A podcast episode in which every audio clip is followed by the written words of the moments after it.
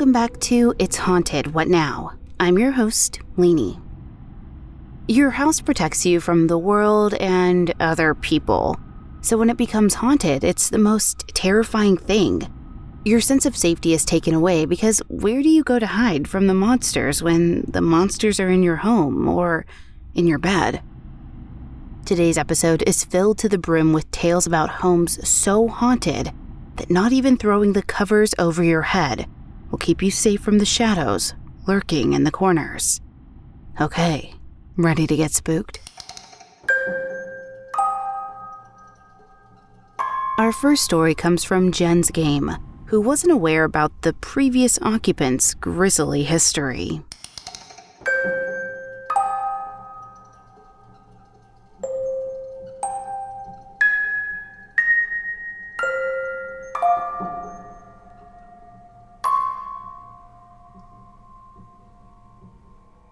I've been listening to your podcast for a while and decided to give my own scary bathroom experience story I had when I was 14 years old. I am pretty sure that you have read my bunny story, but, anyways, let's get into this story. I always showered at night as it helped me to sleep comfortably. One night, I believe it was a Tuesday night, I was showering in my bathroom when someone tried to open the bathroom door. I thought it was just my mom, so I shouted from inside, I'm inside, Mom but my mother did not reply. It was kind of weird to me because my mom always replied, but I ignored it. The next morning, when I asked my mom about why she didn't reply yesterday, she looked at me confused and asked me what I was talking about. I told her about it all, but my mother said that she wasn't awake last night and didn't remember trying to open the bathroom door. I was scared as a 14 year old, but decided to ignore it.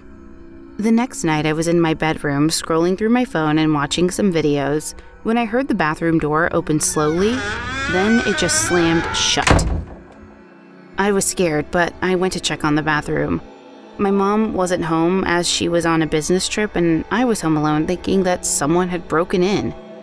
I went to check and saw the bathroom door was open again. I went inside and saw all the shampoo bottles scattered on the bathroom floor.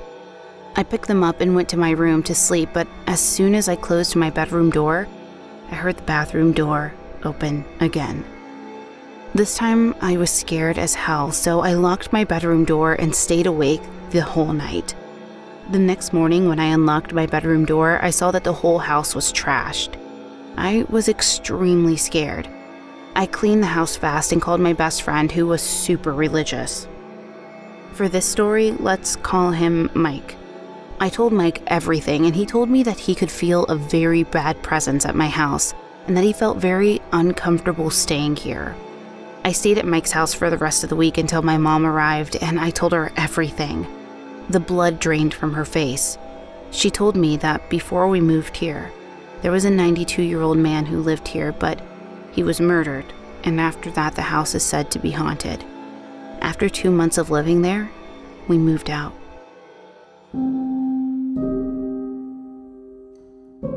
Now, I'm not sure if I could stay in a place that had a history of death or murder on the premises. They're always ripe for having ghostly experiences, and of course, it's never going to be the friendly kind. And I'm glad you got out of there, but two months in a haunted house is still way too long for me. Jaretera tells us of a lone fishing trip with an unexpected and unexplainable phenomenon.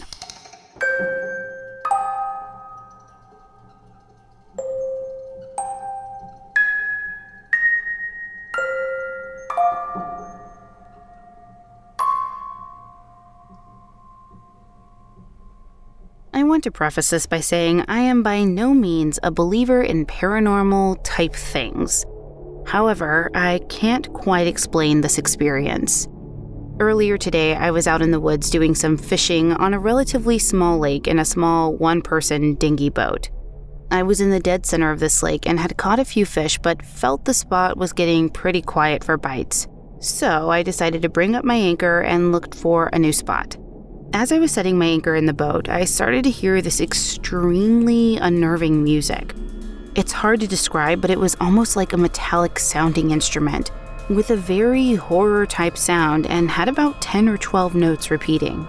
I assumed it had to be something in my boat making the sound, as it sounded like it was very close and all around me.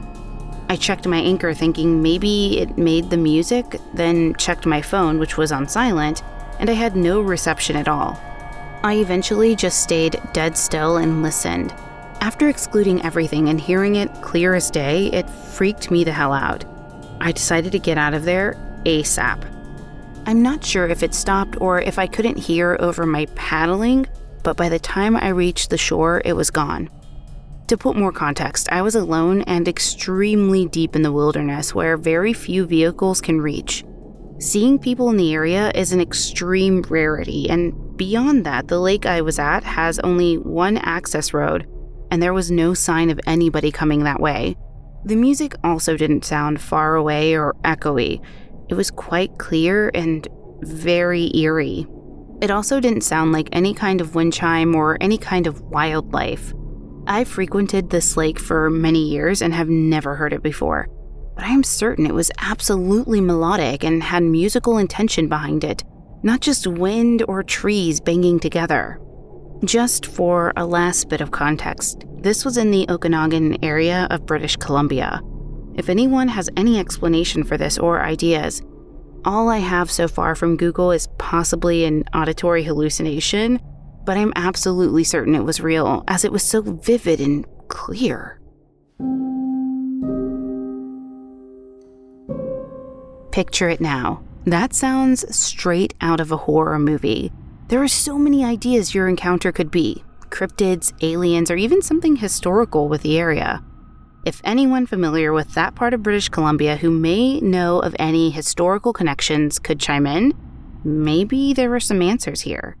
I've never heard of someone hearing a horror movie grade phantom music out in the middle of nowhere, so I'd be interested to find out if anyone else has experienced something similar or what the listeners think.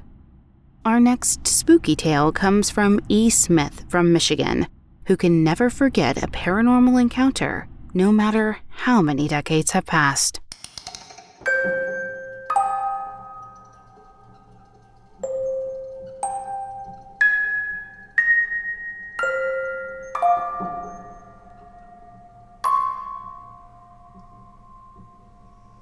I've thought about this ever since I was six or seven. I'm 39 now. But the moment was so terrifying that it has stuck with me all these years and replays in my mind so vividly that I will never forget the moment, play by play. So, when I was little, like I said, six or seven, I was laying in bed trying to sleep for the longest time, but I couldn't. I remember looking at my digital clock and saw that it was just a little past 3 a.m. The way my bedroom was located in my house at the time, I could look through my doorway, through the hall, and into our den slash TV room where my dad was watching TV. My whole room was dark with the exception of the minimal amount of light that was being emitted from the den where my dad was. Then, all of a sudden, I got the eerie sense that something was wrong or about to happen. I was really scared, so as children do when they're in bed and are scared, I covered my entire body and head with my sheet. After I did this, I felt as though, and sensed, that there was a face or a presence right over mine, just on the other side of the sheet. All of the sudden, my bed started to jolt and shake violently, as if there were six or so people underneath, full on kicking the underside of my mattress on all four corners and the center. It was like they were on their backs and had a full leg length to do so. All four corners, as well as the center of my bed, were being jolted up and back down the box spring. Again and again, the bed was being jolted and shook, I'm sure what was only mere seconds seemed like minutes of enduring this conscious nightmare. I just remember looking and seeing my father in the other room and trying to scream, but nothing would come out. Not even a squeak. All I wanted was for him to come into the room, witness what was happening, and stopping it from happening, or scoop me up and take me away from there, but neither would happen. I know I wasn't dreaming or imagining this because it went from that happening and continuing to happen to me physically standing up on my bed whilst this was going on to getting a running start on the bed and then landing in the hallway. I didn't want what I could only imagine might be under the bed to get me. I went straight into our den or TV room where my father was. All I could do was look and stare into my dark room and know that at some point I was going to have to go back in there and get into that same bed. I was terrified. To this day, I remember this event as if it were yesterday. I never did find out if the house had someone die in it while they lived there. It still makes me wonder about it. In this case, I have to lean towards the supernatural as being what caused my bed to shake, because there were a lot of other things about that house that were off putting, in a real creepy, ghostly, demonic way. I would never want that to happen to me now. I'm surprised that I'm not in therapy today from what happened then. Has this ever happened to anyone else?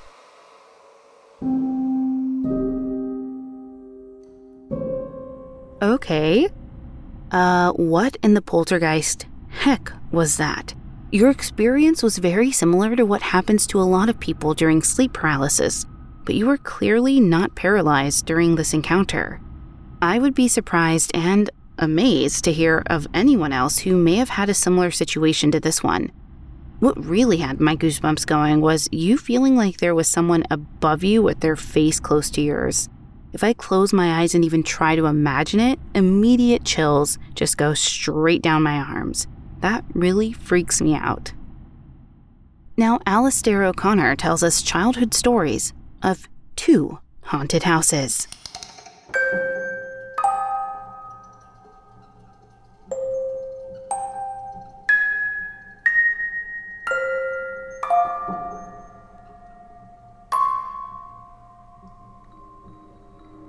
I've been wanting to share my experiences with others for a long time, but unsure who would take me seriously in real life, so I thought I would share here. I'll keep the details brief and factual. I grew up in Scotland, and throughout my childhood, I have lived in two different haunted houses. So, house one. I moved into this house when I was five and lived there for four years. It was a two bedroom house, and we were a family of four. The house was seven years old when we moved into it and was an end terrace with two other homes making up the full terrace. The house sat on a steep hill that you climbed stone steps to reach and a garden. Below the house was a small car park. I remember in my bedroom often feeling like I was being watched. We had a dog that would also act strange in the house.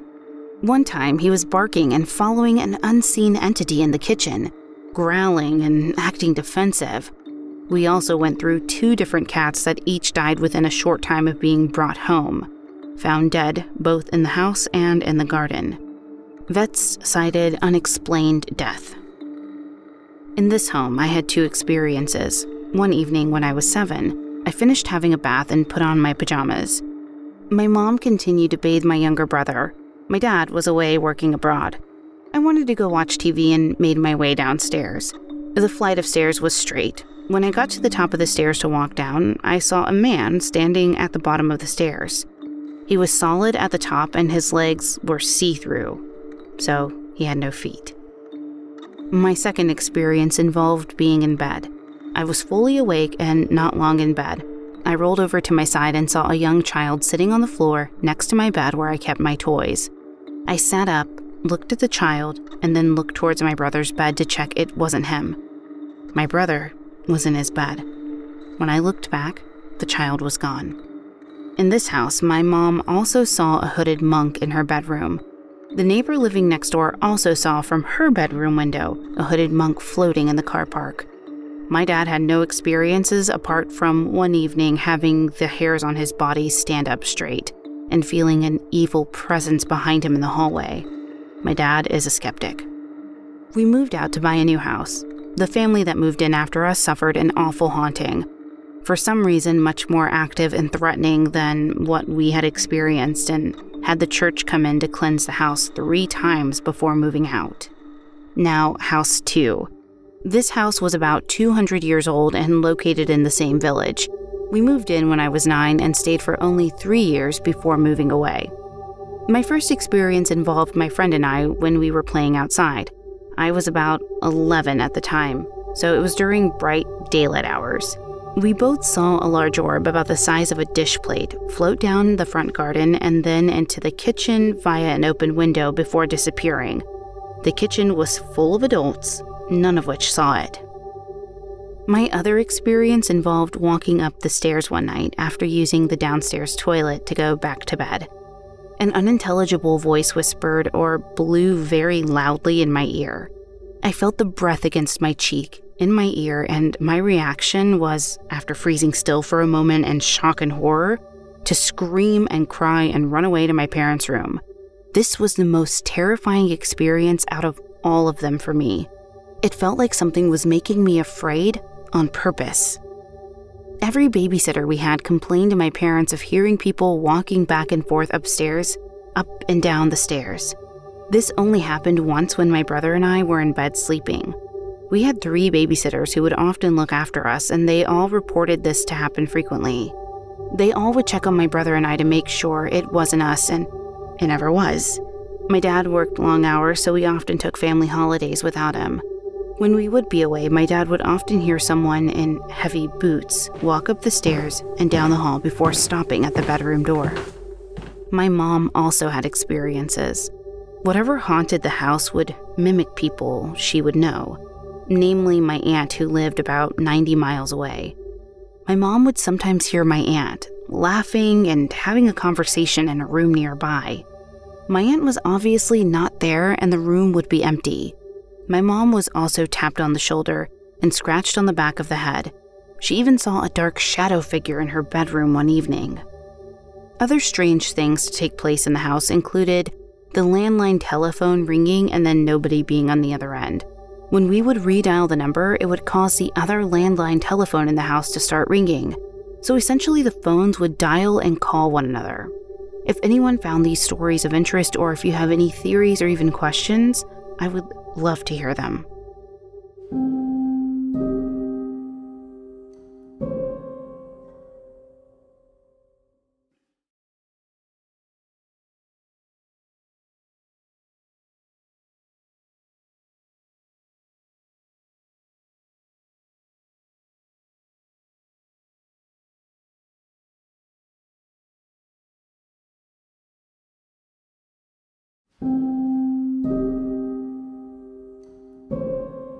I'm curious to know the history of the first house location. Since it's a fairly young building, was there something there that was demolished to make way for a new place? The hooded monk wandering around makes me think there could be some historical significance to the area. And maybe the other entities could be from the same time period to maybe explain why they're there. It's really startling to find out that you guys were spared a more severe haunt as opposed to the family that came after you and I wonder why that may have happened. Lots of questions in that story. Okay, so in order to prepare myself for the next story, which comes from Alice, um, this one scared the ever living heck out of us because it's the quintessential creepy doll experience. And if you know anything about me, you know I hate dolls.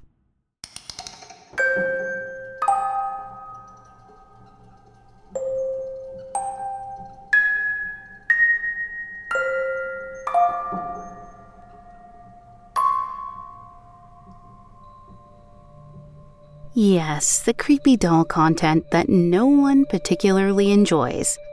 I grew up in England in what my family referred to as an upside down house. Basically, the row of houses were built on a hill, so you entered into the upstairs, your hall, living room, dining room, kitchen, and toilet, and went downstairs for bedrooms which opened out into our garden. The house itself was never comfortable.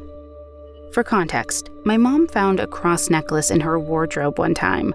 Another time, her work shirt disappeared and she tore about the whole house, only for it to show up at the very front of her wardrobe, all pressed and clean.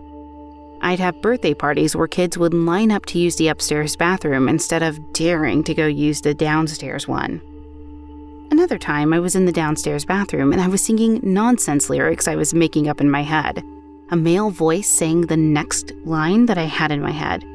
I ran to the stairs, sat halfway up, and all I could hear was his laughter. So, yeah, fun house. The doll story still remains as the single most terrifying thing that has ever happened to me, paranormal wise. I honestly can't recall my age, but it was before the age of 10. I had one of those bunk beds with storage underneath. The night before, I'd set up a stuffed toy sleepover in my bed. Not relevant, but there you go. I woke up that morning and didn't immediately open my eyes. I could sense someone watching me. I finally opened my eyes and noticed that something feels off about the line of dolls and toys on the shelf over my wardrobe. It's a long, thin room, and this is exactly opposite of my bed. One doll's eyes feel different. They're still doll eyes, but not. No blinking or movement, but different. I can feel its eyes on me as if it were a human looking at me. That's the only way I can describe it. I close my eyes and reopen them. Nothing changes. I count to 10 mentally. I throw off the covers, practically jump down the ladder, and bail. I turn back at the door, and I swear to God, this thing is leaning out over the edge of the shelf to watch me go. I hid in my mom's bed with her, terrified it would follow me. I later cautiously went back in and stared at it, but it was a doll again. I took it down and hid it in the back of the wardrobe for who knows how long. I've never been comfortable around dolls since. Whatever was in that house, at least whatever was male, liked to scare me. I visited the street about eight years ago after having moved out over a decade ago. The house still gives me the creeps. My mother's friend still lives down the street. She signed up for a permanent night shift at her job because she said dark shadows would peer in her window at night. She also says she senses people coming up behind her when she's home alone. So, yeah, fun house, fun street.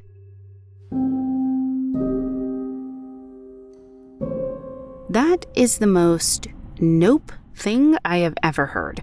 Absolutely not. How dare that doll not only stare at you, but also lean out to watch you go? The audacity. But, you know, I'm not here to fight with a doll, and I don't. Haunted dolls out there, leave me alone. I don't even want to imagine what could have been possessing that doll, so I'm happily moving on to our next story from AKH1704, who may have watched her two new friends slowly become possessed.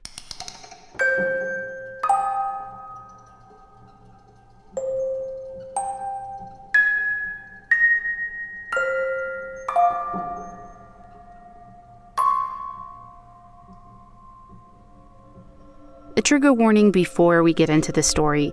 We do discuss mental health crises and suicidal thoughts. This will probably be a very long story, but I'll never forget it as long as I live. I also didn't believe in anything paranormal or outside the realm of science until this happened. I still just don't know what to make of it, to be honest, and I would love to hear what people think might have been going on. So, my freshman year of college, I moved into a dorm in a very old historic building in Florida. It was 2020 and COVID was still really bad, so each student had their own room.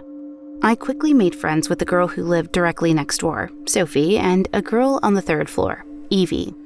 On the first or second night, we got to talking about ghosts and spiritual stuff, as we all realized we were very into the occult and whatnot. The third floor girl, Evie, suggested that we make and play a Ouija board. I had tried one before at sleepovers and it had never worked, but I was interested, and it was a super old building that was supposedly haunted, so we gave it a shot. We made the board out of cardboard, and that was the first of many nights using this thing. It worked every single time without fail, no matter what combination of people had their hands on the planchette. We eventually got a store bought board, and no change occurred. We used this board probably every day. It became like an obsession. It's all we talked about. I'm still not sure if it was because the thought of speaking to something otherworldly was exciting, or if something else was going on. I could tell so many little stories, but I'll try to sum up the important stuff. We knew it was legit the first night we played. We were quickly introduced to the entity on the other side. It went by shove most of the time, but occasionally by solo or SO. I don't think we spoke to anyone but them the entire time. We tested it by asking for the name of another friend we recently made, stepmom. It guessed correctly immediately without her having her hands on the board. We had just met her. There is no way we could have known this. On the second or third night, we asked Shove to give us a sign that they were really there. We heard a noise at the closed door to my room and looked over to see a shadow outside of it, as if someone was standing right outside the door. We opened it, and of course, no one was there. We closed it, and the shadow was gone. Little things happened over the course of the semester. Things would be moved that I couldn't explain. The sink in the bathroom down the hall would turn off and on by itself when nobody was around. Stuff like that. After a few weeks of this, things really started to get weird. One night, I was playing the board with Evie's boyfriend and Sophie.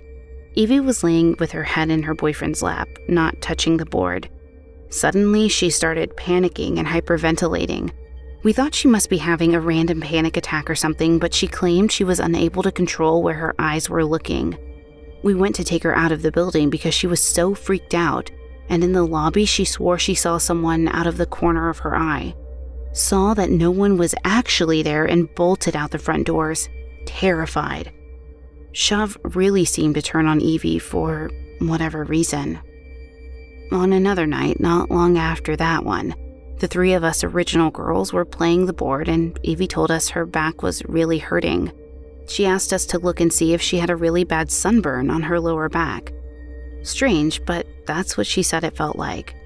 There were a ton fresh scratches on her lower back when we looked.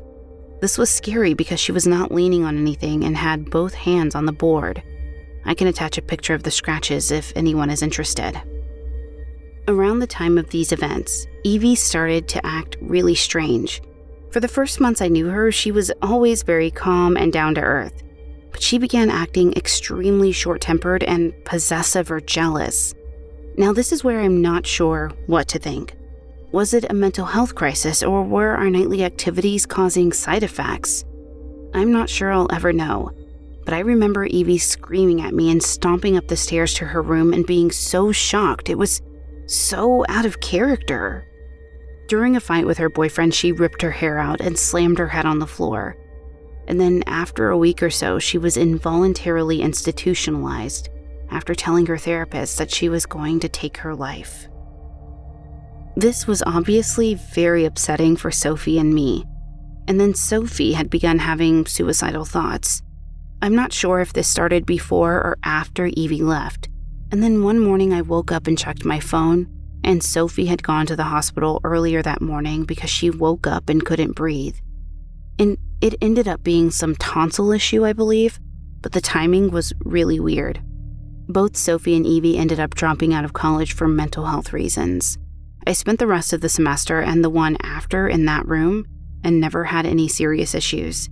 I had a roommate the second semester of that year, and she didn't have any issues either. I played the board every once in a while to show curious friends the ghosts that lived in my room. Shove was always there, but did nothing more than respond on the board. I'm still very much in touch with Sophie and Evie. Evie completely returned to her old self not long after dropping out. Whether this was due to the removal of stressful college work or being away from that building for good, I'll never know. Was she possessed? Who was Shove? Was Shove even real, or did we just make him up because we desperately wanted to believe something else was out there? I'll probably never get any answers, but I guess at least I have a good story to tell at parties.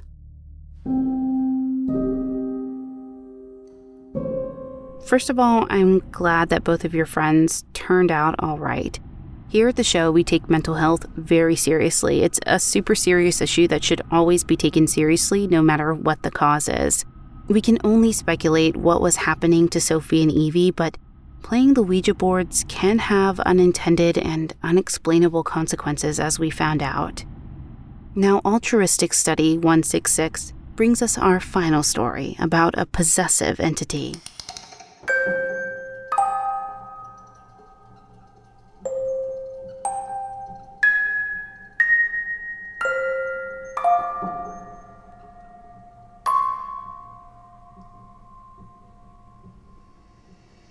I was dating a guy not long ago. We did chat about our weird ghost experiences, and he said a lot of weird stuff happens around him. It didn't really bother me as most things aren't sinister. At his house, you would hear walking down the corridors, knocking, strange smells that seemed to just appear and stick around. His son used to turn to us and ask us who else was in the house, or ask, Who's that? It was fairly innocent stuff until about a month ago. I woke up in the night and went for a cigarette. I went to the toilet and then got back into bed. I heard a creak by the door and wondered if it was his child. It wasn't. This huge, slim shadow stood by the door, and I mean huge. I've seen stuff before and didn't get a scared feeling, but this literally filled me with dread and horror. I was trying to shake the guy I was dating awake, but he wasn't waking up and I heard a weird laughter and just the words, mine. Then the shadow disappeared. I didn't sleep and left when the sun came up. We talked about it later in the day, and the guy is fully aware of it. It's moved with him everywhere he goes, and his son has seen it too and sleepwalks since he first saw it. The son once slept walked over to me and just leaned in my face, whispering. Since I saw it that night, the guy's mental health has deteriorated so poorly. He just lays in bed, doesn't eat, lashes out, and I had to walk away. Does anyone else have a similar experience or something like that?